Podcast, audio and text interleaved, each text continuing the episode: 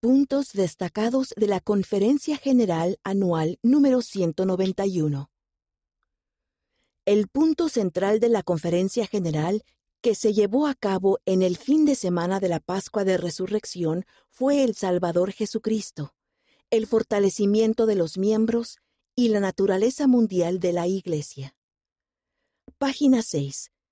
En sus palabras de apertura, el presidente Russell M. Nelson dijo, nos reunimos como una gran familia mundial que desea adorar a nuestro Señor y Salvador Jesucristo. Señaló que la fortaleza de la Iglesia reside en los esfuerzos y testimonios siempre crecientes de sus miembros. Durante la conferencia fueron obvios los esfuerzos de los líderes de la Iglesia de fortalecer a los miembros individuales. Página 79.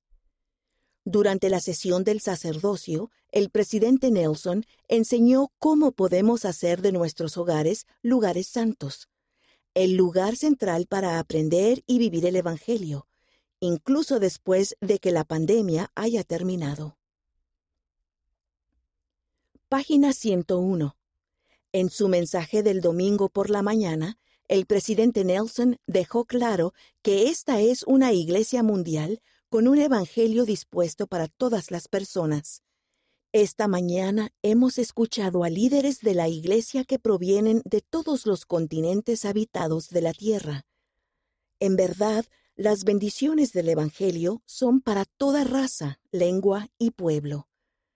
La Iglesia de Jesucristo de los Santos de los Últimos Días es una iglesia mundial. Jesucristo es nuestro líder. Página 127. Además, el esfuerzo por fortalecer a los miembros se demostró en el anuncio de 20 templos nuevos. Deseamos acercar aún más la casa del Señor a nuestros miembros, dijo el presidente Nelson en sus palabras de clausura. Fue el número más grande de templos que se haya anunciado desde 1998 cuando el presidente Gordon B. Hinckley anunció 32 templos, dando inicio a una nueva era en la expansión de templos.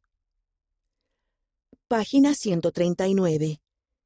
Para obtener más ejemplos de cómo la Iglesia procura fortalecer a todos los hijos de Dios, vea los puntos más destacados de los numerosos proyectos humanitarios que se terminaron durante 2020.